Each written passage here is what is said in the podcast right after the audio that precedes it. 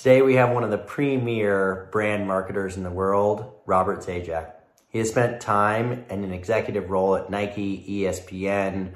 He helped oversee LeBron and Kobe's shoe lines and is now the SVP of Global Marketing and Experience at Hollister, where he also oversees the Gilly Hicks brand, as well as Charli and Dixie D'Amelio's new clothing line, Social Tourist. I learned a ton today about storytelling and brand building, and I think you're going to enjoy it too. Remember, if you enjoyed the show, be a friend, tell a friend, and subscribe. Enjoy the show, guys. Influencers, inspiration, and Instagram, Instagram, Instagram. This is Earned by Tribe Dynamics. Here's Conor Begley. Welcome to the show, Robert. Thanks so much for taking out the time today. Hey, thank you for having me. It's very exciting. Yeah, this should be a lot of fun. Um, you know, whenever I interview a guest, the thing that I've found, like everybody has a superpower in the world, right? Something that they just know better than everybody else.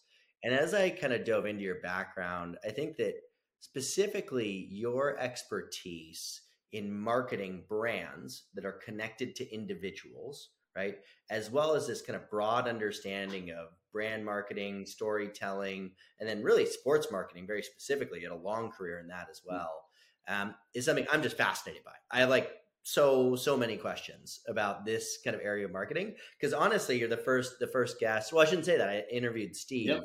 Um, but other than Steve, the first guest I've really gotten to ask questions about this. And I think you have the basketball side, which is quite different than what he focused on. So before we get into those elements, right? So this kind of the sports marketing and brand storytelling, you know, today you are the global SVP of brand marketing and experience um, for the Hollister brand at Abercrombie and Fitch, um, as well as Gilly Hicks and Social Tourist, which are two kind of really cool up and coming brands that we'll get to talk about. Um, but when I looked at that, I saw that you joined in May of 2020 which is like a pretty bold move making like a career change right? It's like the whole world is changing. Um, so i'd love to hear kind of what the motivation was you know what what excited you about the opportunity one. And then second would be you know what the last year and a half has been like because obviously hollister um, is the big brand within those three right. um, and a big part of their I think footprint and the way that they gain awareness is through foot traffic and in person experiences. So, how have you guys pivoted a brand that was kind of very much built off of in house or in person experiences to a brand that you know um, is doing well, kind of in a new new era, new time period? Yeah, I, I, it's a it's a great question. I mean, it, it, it certainly has been different.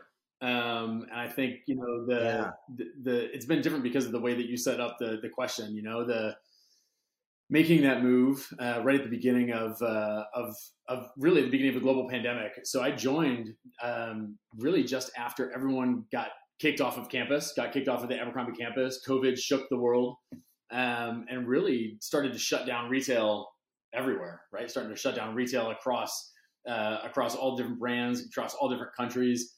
Um, and it, I, will be honest, it made for a pretty wild transition. Um, and I think the first big part of it was, I, you know, I was working with a team um, that I'd never met in person. So I'd had a chance to to meet with key counterparts uh, and people across the organization, but my my team, the, the people that you know matter the most to me now, um, I'd never actually gotten a chance to meet with. So before I started, um, I had a chance to meet with them um, after they'd announced that that I was moving into this role, um, and my first eighteen months were uh, were all virtual.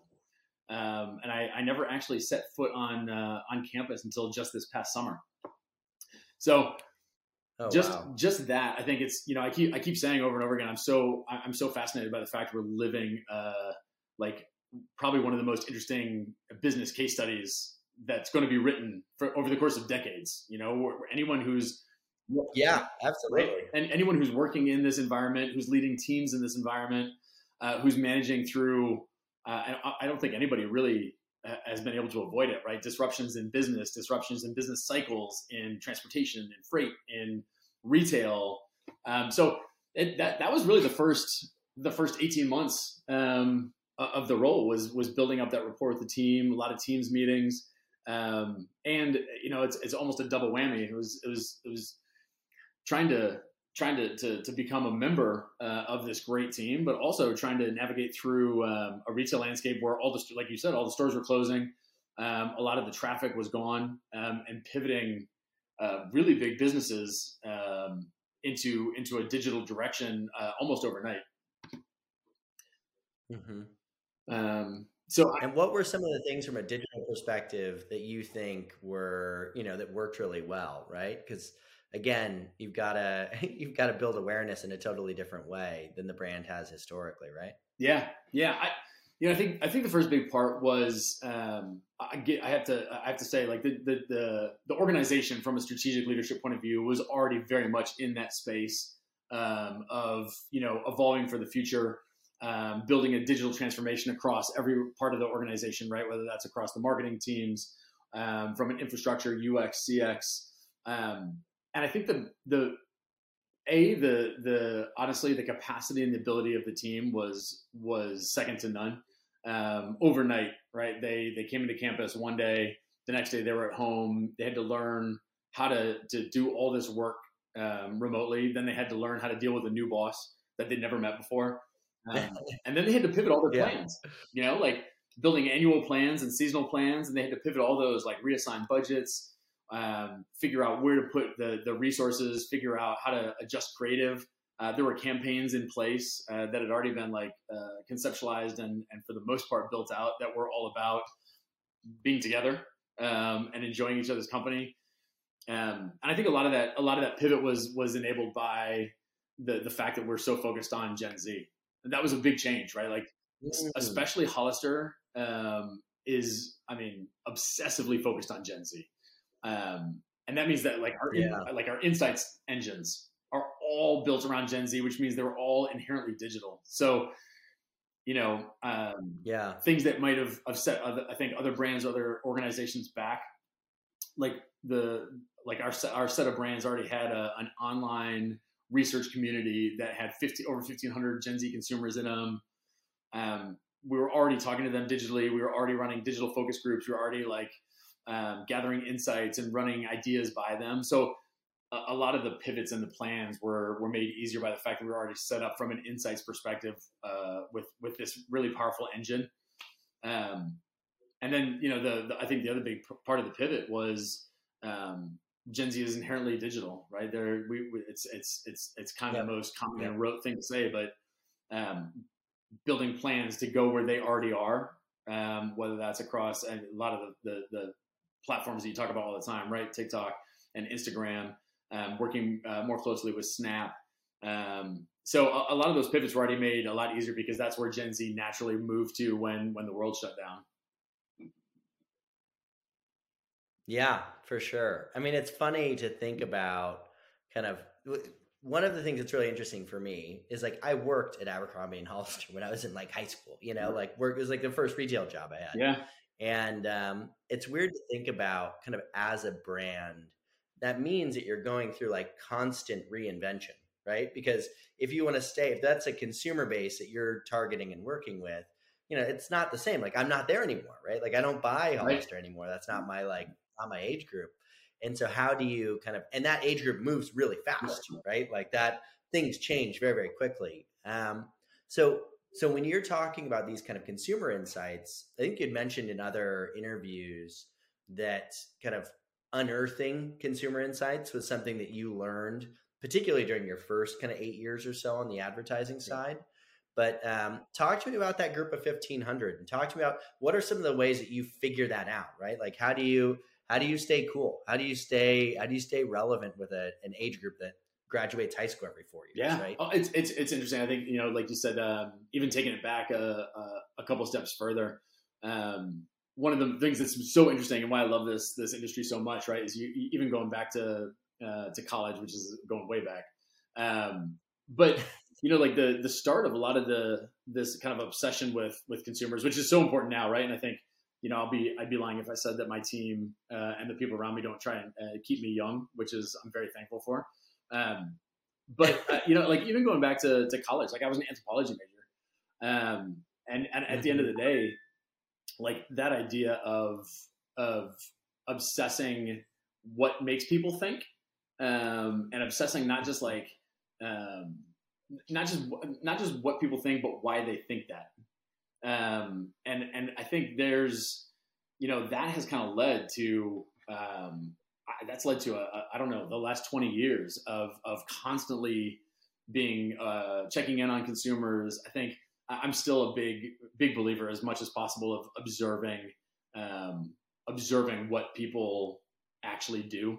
Um, mm-hmm, you know, mm-hmm. not what they say, but what they actually do. Yeah, and so like we right now we have, like I said, we have so we have a couple of great things. We have this this online community uh, across the U.S. and UK.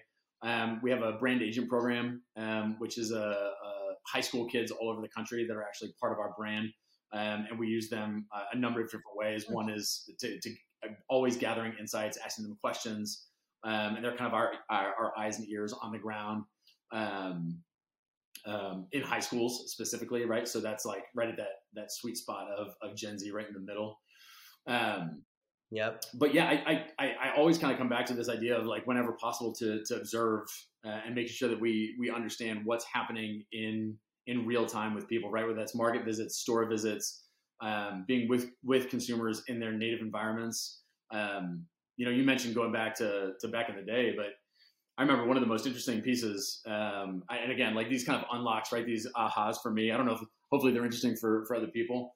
Um, we had yeah. this client that um, didn't like any of the work we were doing. This is back when I was in advertising, um, and they were a, they were a package good. They were food uh, package good, and they didn't like any of the work we were doing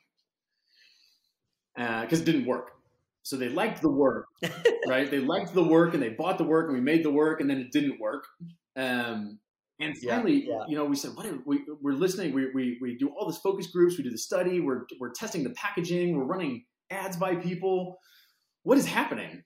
And and honestly, finally, we went to the, we went to the grocery store, and it was uh, I, I low key, a little creepy. Um, but like we just sat, we, we sat in the grocery store in the pasta sauce aisle for a half a day, and we just and we watched people. We watched moms and dads come in and families come in, and they would walk through, and they would go through, and they would pick up the the, the product, and they'd look at it, and then they look at the price, and they put it back, and they would do it over ah. and over and over again. And it's so interesting, like this idea of insights. It's not just like on a consumer level, because we took we we we you know we asked people too. We said, hey, like uh, we work for you know we work for this advertising agency. Notice you picked up this product. Why did you put it back? And they're like, oh, we you know my kids love the my my kids love that product, but like you know we're on a budget for meals, and and this is just it doesn't enable us to like this is just too expensive to to get all the pieces, so we choose this one. And we took that back to the client. We said, hey, we spent a day in a grocery store and we know why. It's a it's a price thing, right? Like it's we're we're talking to a certain family in a certain way, but the price is not in line with that. And they didn't believe us. And they're like, no, we've we've done all the pricing, mm. like and I understand a lot more now that I'm on, on the client side as well. But they're like, no, we've done all the pricing analytics, we've done all the metrics, we know exactly like how much to cost, this is the margin, this is how much we should be pushing the product for. And in the end, we took them to the grocery store and gave them ten dollars and said, "You need to buy a meal for four. Like, go. There, I think there were like eight or nine of them. Yeah. We said, like, go and buy, just go buy things. Make, get your sauce and get the pasta and get everything else and bring it back and then check out. Um, and none of the eight came back with their own sauce in hand because they couldn't actually buy it. They couldn't afford it. They couldn't put the full meal together, and they all came back with like a like a different kind of the product that they were trying to sell. Um, and so I just I I I, I love coming back to that story because I feel like that's when you feel like you've exhausted qualitative, quantitative, you've researched, you've talked, at the end of the day, like going and observing how people use or don't use your product and what they like, how they actually like feel about it when they see it, I think is is so invaluable. And it keeps coming up over and over again. I was I was really young and it was in a different country, but um, yeah, I keep coming back to that story.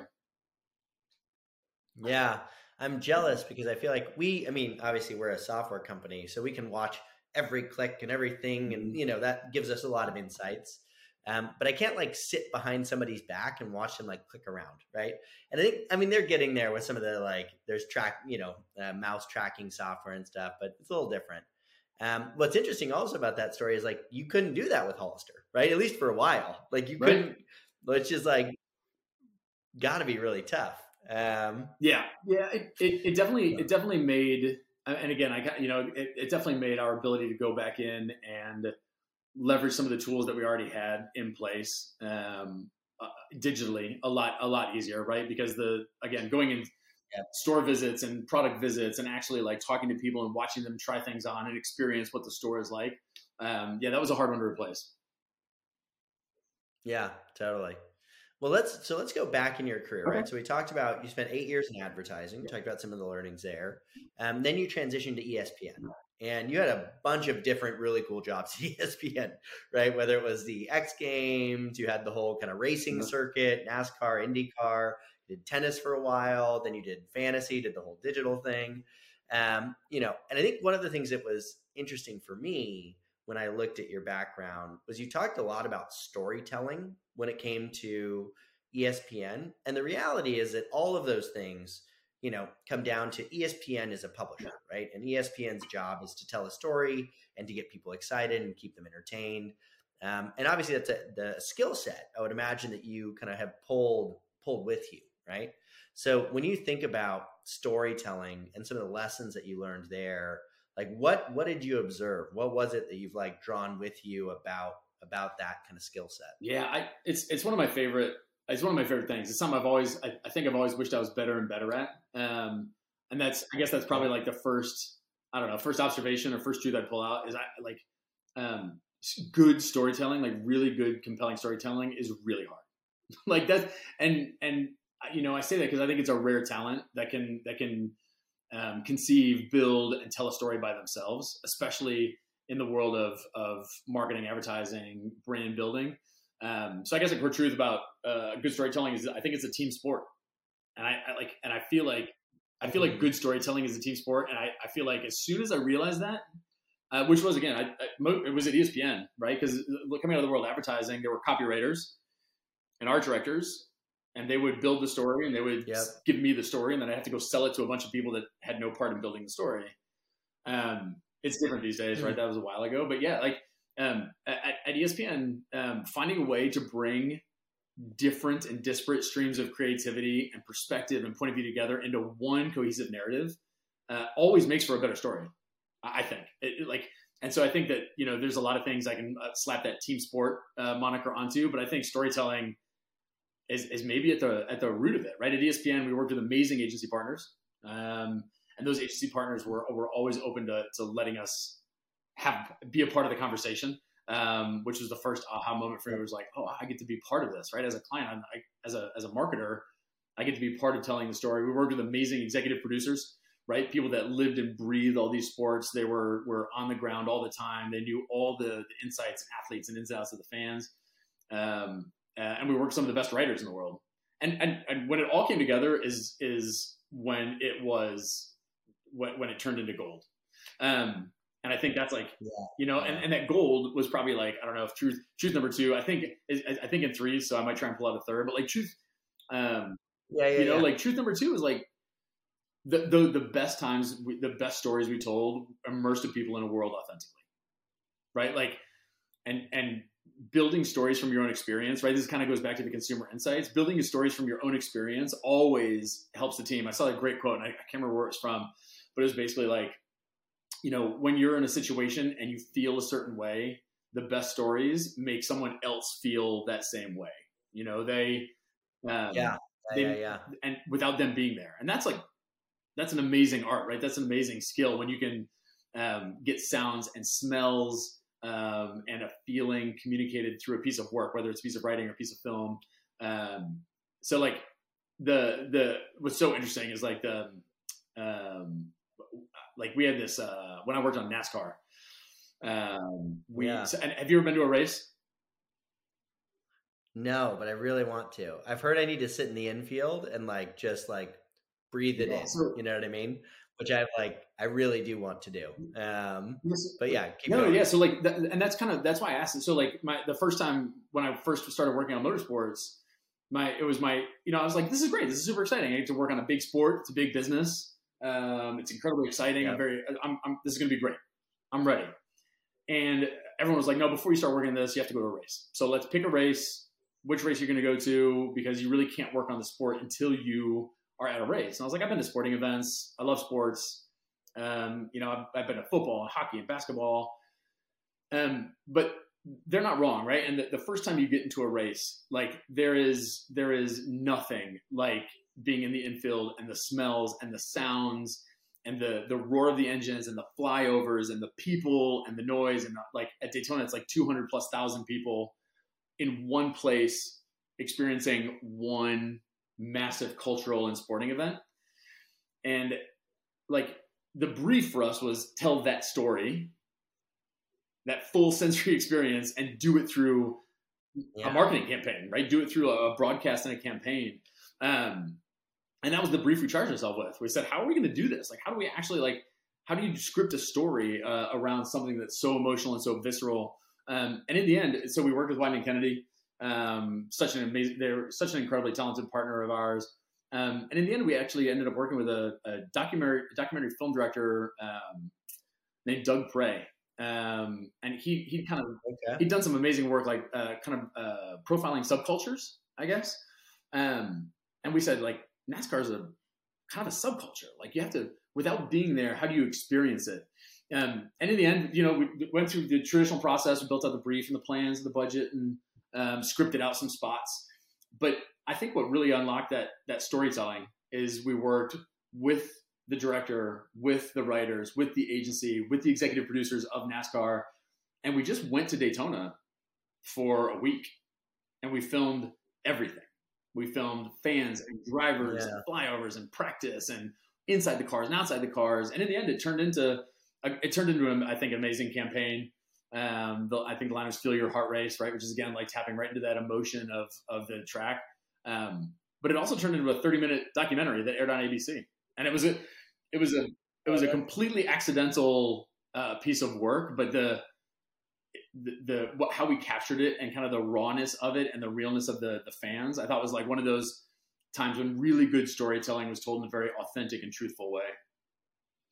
So, which is inherently like a super difficult thing. Like I've had my wife constantly complains about it, but when people will put up, you know, a video on Snapchat or on Instagram or whatever of a concert, you're like, uh, I, this just doesn't feel like I'm at the concert. You know what I mean? Like, so to be able to replicate that experience is incredibly difficult. Yeah. Um, and as you spoke, the thing I kept thinking about is, you know, there's been a little bit of a phenomenon inside our own company, but then it's happening very, very quickly with um, Formula One and the kind of Netflix yep. series, um, which is I can't even remember the name. Drive to something. Yeah, yeah. it doesn't really matter, but uh, it's like like it's gotten the entire country right that one series has gotten the entire country into being formula one fans which is kind of crazy and i think that they as i reflect on it and i think about that show you get the the sights the sounds the speed the like you they they do a really good job of making you feel it right? Making you feel that emotion as if you were there on the track as if you were the driver as if you were you know one of the pit crew or whatever. Yep. Um, and I've never heard anybody describe it that way, but it makes so much sense. Like as you and say, the, the thing I think that, you know it's so interesting um, about like the the Formula One show or um, uh, was HBO's like twenty four seven, um, right? Like yeah, yeah, yeah, yeah. or like yeah. um, uh, where they go in to document the NFL teams, um, like um, Hard Knocks. Yeah. Like what's so amazing is like going back to again casting my memory back, going back to ESPN, like what's so interesting is like there's just a and I think it's inherently built into good storytelling, right? So you have like this, it's a team sport. You have to be authentic and genuine and really communicate um, like a feeling, but it's also, you know, that was a, a, a super common practice was like for a sport that people maybe don't get into or like Formula One is an example, um, or a, a game that might not be of interest. It always like even though it sounds a little i think uh, i don't know maybe not obvious on the surface but like storytelling also plays such a huge part in that so when you you know the, the reason you see a profile of that um, offensive lineman who came up through college uh, was at a a d3 school and then was a walk-on and now he's starting for the first time for insert team that maybe doesn't drive a lot of ratings it's yeah it's the yep. same exact it's the same exact thing right it's like let's communicate a story, a feeling, get a vested interest, um, so that all of a sudden I want to watch that. I want to watch that game. I want to watch that player. I want to watch number seventy nine, um, even though I thirty minutes ago I didn't know that person was playing football. Um, I think it all yeah. kind of comes back yeah. to that same thing of communicating, communicating a, a, point of view and an emotion, and trying to get a full sensory experience across that that matters. That's authentic. Yeah, hundred percent. So then, you know, post ESPN, you go to Nike. which is kind of the mothership of sports, at least when it comes to kind of you know brands. Um, and I'd be really interested to hear your kind of observations on like entering that organization. And you got a wide, a, you know, a ton of different experiences there, but it's got to be fascinating to be at what is one of the most, you know, call it top 10 most recognizable brands in the world. Um, what do you think it is that's given it its longevity, hmm. right? Like what how have they what are the core elements for them from a brand building perspective that you think um, have allowed that to be so sustainable, right? What do they get right? Like why and it it's just there's a there's an emotion right tied to it, right? But what is it about them that they really get right and they do uh, they do really well? Yeah, I, such a good question. I think um, I, and I'll try to make this not sound like a like a giveaway answer because I think there's actually like a really interesting nuance that that makes it so unique to to that place. Um, but you you you can't answer yeah. that question without starting with the with the, the people.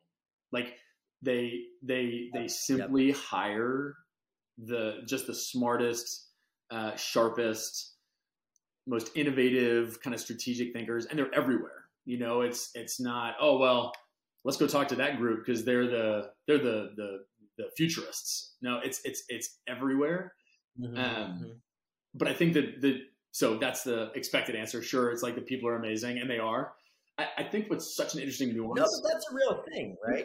It, that's a, real thing. Like we see that. Yeah, we see that. I've seen that in the software industry, and you see it in like like we were really big in beauty at first, yeah. but like you know, there's like L'Oreal is considered like a finishing school, mm-hmm. right? You go there and because you've gone there, you now have the cachet to go and get any job you want, right? And so then what that does is it kind of and and and the reason for that is the people there are generally very very yeah. good. And so that kind of reinforces itself over time where because the people are so good at the beginning, it allows you to recruit better and better people over time, um, which then that is what becomes the actual attraction, right? right. Um, yeah. Anyways, keep no, going. But yeah, so it's not a cop out answer at all. It's a hundred percent a real. No, I, it's hard to do it, but it's hundred percent a real. Well, so it's it's uh, like um, I think that's such a it's, a, it's a, such a great setup, right? It, it's such a hard thing to do, but I think the uh, going back to your question, right? I think what makes it so unique at Nike is that somehow um, all these all these these very talented people come because of the attraction of the brand, because of the innovation, because of how it's run. There's a long history there, uh, which I think is part of it. But then somehow they they all check their egos at the door. So you have you mm-hmm. have these like mm-hmm. incredible uh, talented people come in, um, and then they all somehow find a way that every every every conversation, every iteration, every collaboration makes these ideas better. Like I think one of the most remarkable things about my time there is, there, I, I would say, uh, without much hyperbole, there was no finished product. Right, like whether that's a product or an idea or a film or a, a, an event that wasn't better than the initial idea. And I think like that's hmm. I think about the amount of work that goes through a, a, company that big, a brand that big, that many people touching it. Um, almost everything was better when it ended than when it started, and I think that's like there's a magic to not only bringing these amazing people together that are all amazing in their own right, right? They're all amazing on their own. If they all started their own company, they would be very, very talented and successful. Then you put them all together, and then somehow the magic of the company or the magic of the brand m- makes them able to build on each other um, until the end result is always better than the input. And I think like that's probably the that's probably the first thing when you ask like what do they what do they get right? There's a formula there, and I think that I think it's like a a I don't know I'll call it a self segue into the next thing, right? But like um, I, I think it's I think it's because the brand is, and you said this right, like the, the brand is bigger than any one person. And I think, um, mm-hmm, like mm-hmm. when you're built on such a clear and consistent purpose, um, and you really believe that you go into the office every day. Um, I certainly did. I don't want to speak on behalf of other people. You really believe you go into the office every day, and that day is an opportunity to potentially do something that is great, or or impactful, or first. Um, and you kind of mm-hmm. and, and, there's a there's a formula there, right? That that works with the first point.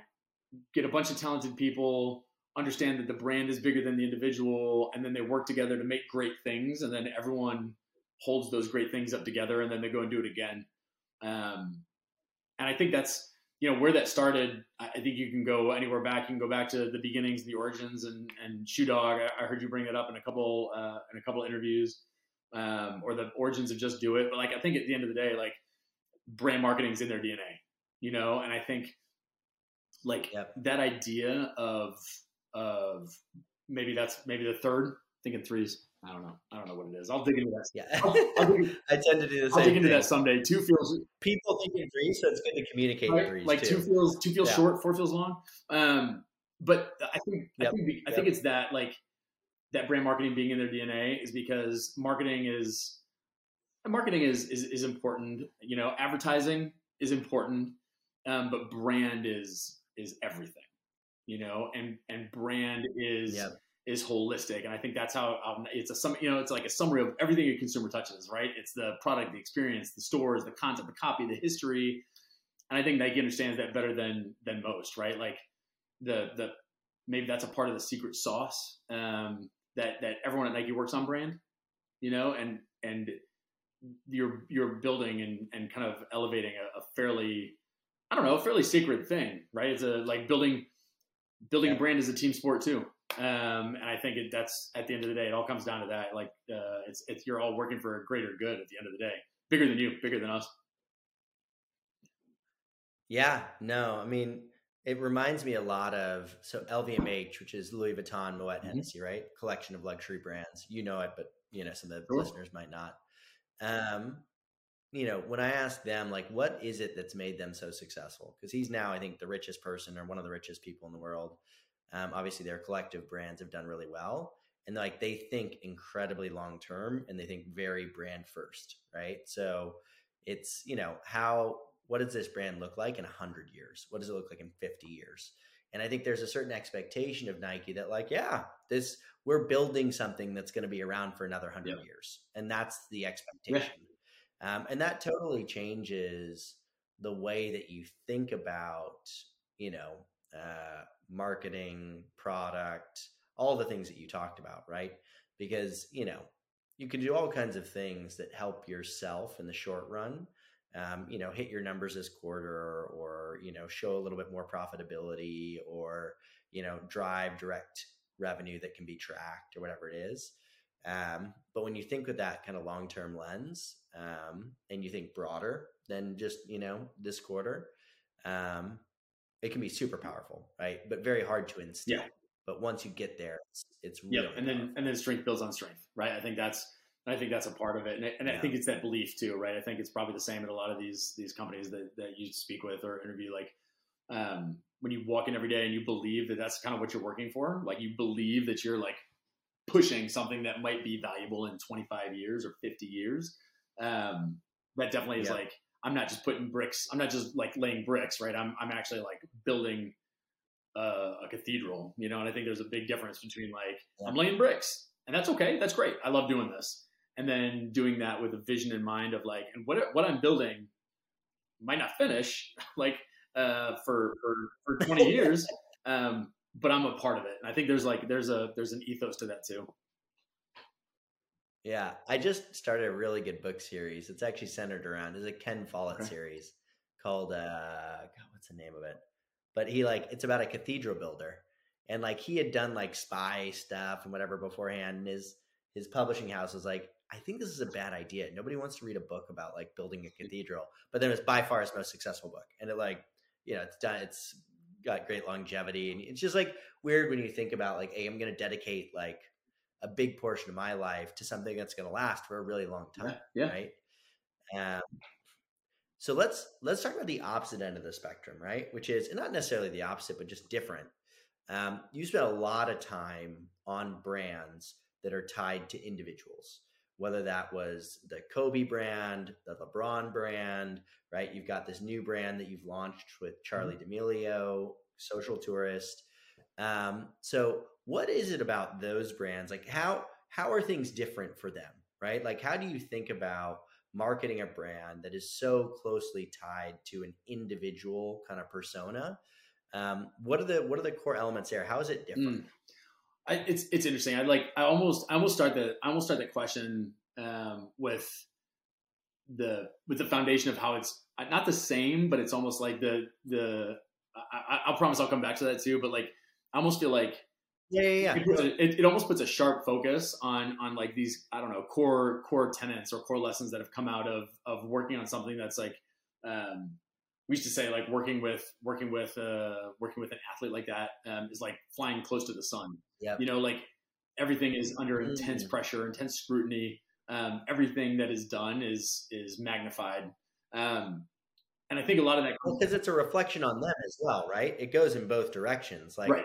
they're a reflection on the brand, but anything that you do, they're looking at really closely, right? Like they're they're right in the, the well, and, it, and it's funny because so I think I think like the first thing, and it's it's almost like answer both at the same time. I think the first one is like you are building something around an individual, um, but it's the it's the expression of the individual, like we just talked about, that is is almost becomes magnified in its importance, right? So at the end of the day, it, it's about the product, and I, and I think you know I've I've heard other other folks that, that you've talked to speak of this, but like when you're working with an athlete and their livelihood is tied up in the product and their personal stories are tied up in the product. Like you're expressing personal stories from uh, where they grew up uh, the high school they went to what their favorite cereal is um, family members. Um, that that obsession with products takes on uh, uh that's one of the biggest lessons and takeaways for me com- coming just out of that era. And again you know i had a i had an amazing opportunity to work with super talented people um, and really amazing products. And I just tried to, to learn as much as I could from the experience. Um, but that, that's the first one is like, and, and it's not just obsessing the product. I mean, it's like really getting into it. um, I had this great, I had yeah. this great moment early in my days uh, at Nike, which again, you know, it's it's these little things, right? Like eight months can go by in a blur, uh, or you can do a ten day workshop, yeah. and then you remember that one thing for fifteen years. Um, this is yeah. one of those things, you know. And I, I, remember sitting at my desk very clearly, early days, um, working on a deck late night. I don't know, trying to build the next big idea. Um, and one of the one of the the GMs came by, and they had a this amazing shoe in their hand, and they put it on my desk, and they said, "Do you know what this is?" And I was like, "Oh no, I don't know." Duh. And they were like, they were like, they were like, "Tell me why this is amazing." And I was like, oh, okay, I can do this. Like, um, looks like it has this big airbag, and it's the color's amazing. I love the color palette. Um, and I see you put, and that was literally as far as I got. And he was like, cool. He's like, I'm gonna come back in two weeks, and I'm gonna bring different products, and I'm gonna ask you why this product is amazing. And I think your answer should be more in depth. Um, and it wasn't done in a mean way at all. It was done in a way that was like, how are you going to tell a story about this product unless you just really unless you know how it's built unless you know why the pieces were put into place and why you know and i think this, this is why i take this one this one story away into everything I, i've done since. Unless you know why the laces are constructed that way or why the outsole was put on that way or what the pattern on the side means. Um and i think that's like that was like such an unlock for me around again working with athletes where you're you're creating a physical expression of who they are. Um, but just in general like really mm-hmm. it's it's one thing to say i know the product and it's another one i spent you know the next two weeks with product line managers and material experts um, down in the innovation kitchen where they test everything. And i just i'm not going to say i took two weeks off of doing marketing but i just took two weeks off and i just walked around campus and i was like why do you do that? Why why did you build it that way? Why is there how much air is in there is that good? Where did it come from? How do who can I talk to about why you did that? Um, and it was a really a huge unlock for me. Um, so I think that's one thing that it's not it's it's not different than I think what everyone should be doing when you really love what you do and love the product and want to be able to communicate that again authentic storytelling when you want to be able to tell the story of why that product exists to a consumer you should be able to build it you know or or try or fumble around and, and get close um, and and it's just amplified when you're working with these. Well, because those things, those things stick around, right? And they're how things spread. Like you know, and it and it really does come down to like it's funny. Like I literally, um, I just bought a pair of shoes, and what's funny is I'd actually asked for a different pair of shoes, and they brought out the wrong box. And I looked at them, I was like, "Oh, those are kind of sweet. Like I'm gonna like those." And um, I asked him, I was like, "So what are these shoes?" And like, "Oh, this is um, oh my god, why can't I think of his name right now? Famous tennis star on shoes. O N. What's oh, his name? Uh, Federer. Um, yeah. Federer, right? I go, this is Federer's brand, and like, and uh, yeah, he like, you know, he just got really invested in the product. He said he wanted to create a product that was like walking on clouds, right? And I still remember that phrase, and like, you know, that was something that like, you know, you have 10 seconds, right? You have like one sentence, two sentences for that person to describe that product to me in a way that helps me sell it or helps me connect with it emotionally. And then, you know, I've had like several people comment, like, oh, I really like those shoes. I'm like, oh, yeah, it's Rogers Federer's brand. He said he wanted people to feel like they're walking on clouds. They're really comfortable. I like them. And they're like, you know, they look all right. And so, um, and so, you know, unless you like understand it right at that level, I think it's really hard to to make that connection, yep. right? Well, and it's um, and I think your point on the or sorry, go ahead. No, no, go, go, go. Sorry, I interrupted. I was going to say what's really interesting about the product side of things that you mentioned is we see that really consistently um, in, in, both directions, mm-hmm. where you see somebody that like decides to launch a brand, they slap their name on it or some logo they came up with it, and they're the face of the brand, and they don't really give a shit, and they're just like there to you know collect their royalty check or get a pay, you know, be the sponsored athlete or be the sponsored whatever. Um, but the brands that it truly succeeds in are ones where the individual is deeply interested in that industry, that product, that category. Like in your case, right? Like how much more could you be interested in something than you're a basketball player and what shoes are you wearing? Yeah. Right? Like what else is there? That's it, right? Like that's the most important thing. Um, where they're deeply interested in the category and then deeply involved in the product creation process, right?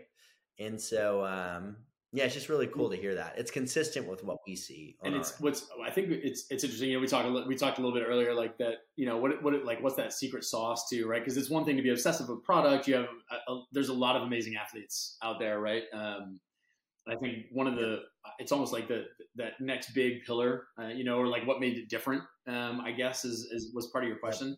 Well, um, again, kind of comes back to a, an earlier topic, but it's it's almost the next level of it, right? Like the best products, like the ones that that are are consistently like lauded by consumers, the ones that sell out the fastest, the ones that are ranked as the the top sneakers of the last decade for this particular person or this particular line. Like they all have a personal connection, or a lot. Most of them have this mm-hmm. personal connection that that almost bears a little bit of the athlete's soul to the to the world. You know, like uh, or it's like built on such a, a, a, deep insight coming out of of the personality of the person. So yes, there's like innovation that's built for a certain style of play or a certain way of of of navigating through a through a game. Um, but like you look back at like mm-hmm. the LeBron eight South Beach is probably one of the best LeBrons ever made. Um, and it was uh, I think 2010, and it's the year he went to Miami and it was all based on you know this incredibly dramatic moment in sports where LeBron went to Miami, and that was a colorway of the shoe, and it was based on Miami Nights, or like yep. the Kobe Five Bruce Lee, which I only remember that because it's a shoe I never got and I don't have. Um, like you know, like the the that drawing that connection of, of just authentic, like right into the person. Like Kobe was a master of his craft you know, like someone he was really inspired by was Bruce Lee, and Bruce Lee wore a, ju- a, yellow jumpsuit in Enter the Dragon, and so there was a Kobe Five Bruce Lee that was yellow, like the color of the jumpsuit, and it's just like, like yeah. that depth of storytelling, and and you know, I think you hear things like that on the surface, and like that's that's crazy, that's so deep. Um, yeah, that's, like yeah. that's what resonates to consumers. You know, like I like another another pair of shoes I don't have, uh, like the the the AJ one shattered backboard. Um, yeah, it's it's because Michael Jordan played a game in Trieste, Italy, in 1985, and he was wearing his first signature shoe. Uh, I hope I get these details right. He was wearing like orange, black, and white, and put yep. 30 points on the board or 35 points on the board, and one of one of those buckets was shattered the backboard, and it's and now it's a grail. You know, like that story is mm-hmm. uh, however, however many decades and decades old. Um, but I just find like there's so many interesting lessons in that, right? Like obsessing the product, not like I know it, like I could build it, and therefore I can tell you why it's so amazing, and then I like that. these I can build it. Like I could build it. I know if I if we had to recreate this, I could I do it try. if I had to. Yeah, right? I, could, like, I could try. Um, yeah. and then and th- and then and then wrapping that in like I don't know, like like this cultural relevancy. I, there's a lot of magic there that obviously happens in sneakers and it happens when you have so so many talented people building products and stories and athletes and everything else. But like again, I take those and I look and I, I find those applicable almost everywhere. When you sit there and you go, I'm I'm working in X industry and we make a thing. Why does my consumer need that thing? I'm going to go watch them and then I'm going to obsess the thing and figure out how to bring the two together. And then I'm going to tell an authentic story about how it was made or why it's that color or so I, I, I think there's so much power coming out of, of working with, you know, with and around athletes like that because they're the catalyst for, uh, at least they were the catalyst for a lot of that stuff. Um, well, let's talk about you know social tourists specifically. So this is a big launch. You know, it happened. I believe was it May or when was the exact launch? Yeah, it happened. Uh, happened in May this year. Yeah. So talk to me about kind of what it was like to work with Charli. Obviously, Charli D'Amelio is one of the largest TikTokers, if not the largest TikToker in the world at this point. Um, how did that process work out? How did you start working with her in the first place? you know what has been her involvement in the product creation process has she helped to recruit other influencers to work with you guys um, tell me that whole the whole story. sure so i think the the story starts um, with uh, my team because um, they were yep. they they had, had, had cracked this uh, open uh, right i mean right as i was starting they were cracking this open so um, covid covid hits um, big businesses, right, that are, are driving uh, a lot of revenue through stores are, are pivoting, right? Our businesses are trying to pivot. Um, and one of the big pivots was, yep. you know, how are we going to, how are we going to move significant volume to our digital channels? Um, the, the team and the team already had in place great influencer marketing strategies. They had great digital marketing, DTC strategies, traffic revenue, full funnel, the whole thing. Um, but that was a big shift, mm-hmm. especially for a brand like Hollister. Um, I mean, a lot of revenue tied up in what are we going to do now? That question. And they, yep, they yep. pitched, um, hey, we should go and work with Charli and Dixie D'Amelio um, from through the lens of an influencer yep. marketing, right? So um, they can help us drive back to school and holiday. Um, we can create content with them. Um, that was that was kind of sitting. That pitch was uh, like sitting on the table right when I started. Um, so you got to give got to give a uh, got to yeah. give a big shout to them. And you know, the truth is like that was a I, it was an ingenious move um, by by the collective. You know, um, they came in, we did uh, content, we did content creation, we did the whole photo shoot with them for for just our regular Hollister like work. Um, we did a TikTok challenge at the yeah. time that had five like five billion plus views. It was one of the biggest challenges at the time. Had like 1.2 million videos created, um, and it was all built on the strength of of their personality, um, their reach, um, you know, their uh, their energy and their appeal, and it yep. it went a huge way to to to making 2020 into a successful year for the brand. Um, and as and wow. as all that was happening, you know, in like we were having this conversation in the background, like this is they're they're incredible, right? And it's not just a very like it's it's definitely the it's Charli and Dixie are amazing, but their their whole family, Mark and Heidi, the D'Amelio family, the whole the whole group um, are just I, I can't find enough good things to say about about the collective. Like it's been it's been a pleasure from from day one to to work with them. Um, and so as as we were landing this, we said, what if we signed a long term partnership with the family? Um, and we created if we're going to create a brand, um, what would like what would that look like?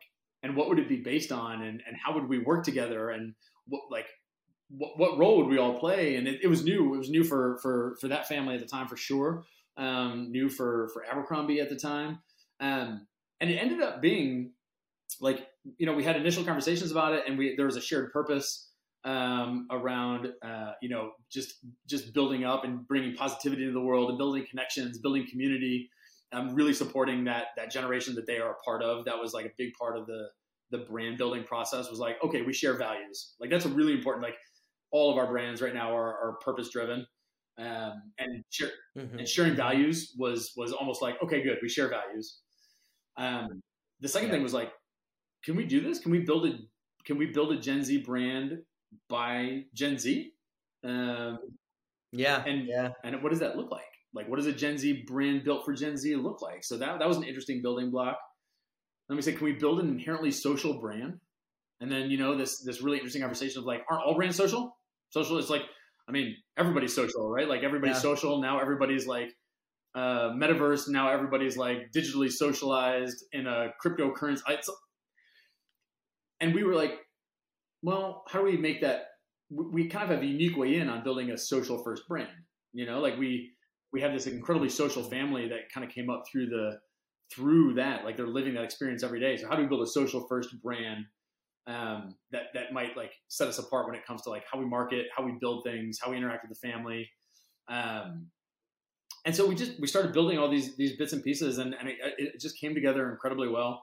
Um, and so we, we worked on the the brand and the product and and the rest of the line for probably five or six months, uh, building out the infrastructure online, building out the experience, building out the app and the uh, and the, the, the digital UX as part of the Hollister ecosystem because it's so big. I was kind of a, a, catalyst of a slingshot to, to to really throw it into the to the mainstream and the universe. Um, and then we, you know, and now we're we're we're six months in, um, and we're we're moving and optimizing as we go. Charli is um, Charli and Dixie, the whole family are are they have an amazing eye um, for for product and for trends. Um, they're evolving so fast, uh, and we're working with the brand to evolve the brand um, as as they do. Um, and it's opened up all kinds of doors. It's opened up amazing doors. You know, we I think one of the you know what like we we ended up doing a live TikTok fashion show on Charli's on page, which uh, on her on her TikTok channel, um, and you know, I mean, it had 1.2, 1.3 million uniques. I think at the time it was the largest live ever, although hard time Whoa. confirming that. Um, yeah, yeah, and it yeah. was you know like we brought this product collection. It was the second drop with Charli and Dixie, and they brought their friends uh, to the show and then it was it was it was filmed in LA, um, and it was shoppable. So we worked with TikTok to to uh, use kind of like brand new technology to make the, the fashion show shoppable as as consumers were coming in and um, and experiencing it. And it was it was entertainment, and it was product, and it was commerce, and it was live, and it was on Charli's TikTok, and those are the kind of doors that that that were opened, you know, by working with such an amazing group yeah, that that has yeah. such reach. Um, and we kind of feel like that's only the beginning. You know, that's the beginning of like building an inherently social brand that that can do new things, that can open new doors. So we think we're I don't know, we think we're really onto something. It's it's it's, an, it's, it's just a super compelling uh, proposition right now. Well, I mean, you I think you're uniquely positioned to help them do that, right? Which is pretty cool. Just given your, you know, the experience yeah, you've had, yeah. right, in these kind of individually led brands. well, I really appreciate you taking out the time today. I thought it was fascinating. I learned uh, way more than I thought I would, and I know that I am. Uh, I think you brought a really unique perspective, and and uh, I don't know, it's just really cool. I'm so glad we got connected through Steve. So I'm gonna have to send him send him uh, some odd collectible that I'm sure he'll like, and then. Uh, but um, but really appreciate taking the time and uh, and yeah, and uh, excited to see you in the new year. Hopefully, we can get together face to face if this this thing doesn't prevent us. Hundred percent, I'm there for it. I really appreciate you uh, having me on, and uh, thanks for the questions and the, the conversation. Of course. All right, bye, Robert. Hit subscribe now. Earned by Tribe Dynamics. Tribe Dynamics unlocks your social media influencer community our platform not only tracks and measures your best influencer relationships, but discovers new influencers to grow your business through earned media. Get started with a demo today at tribedynamics.com. Tribedynamics.com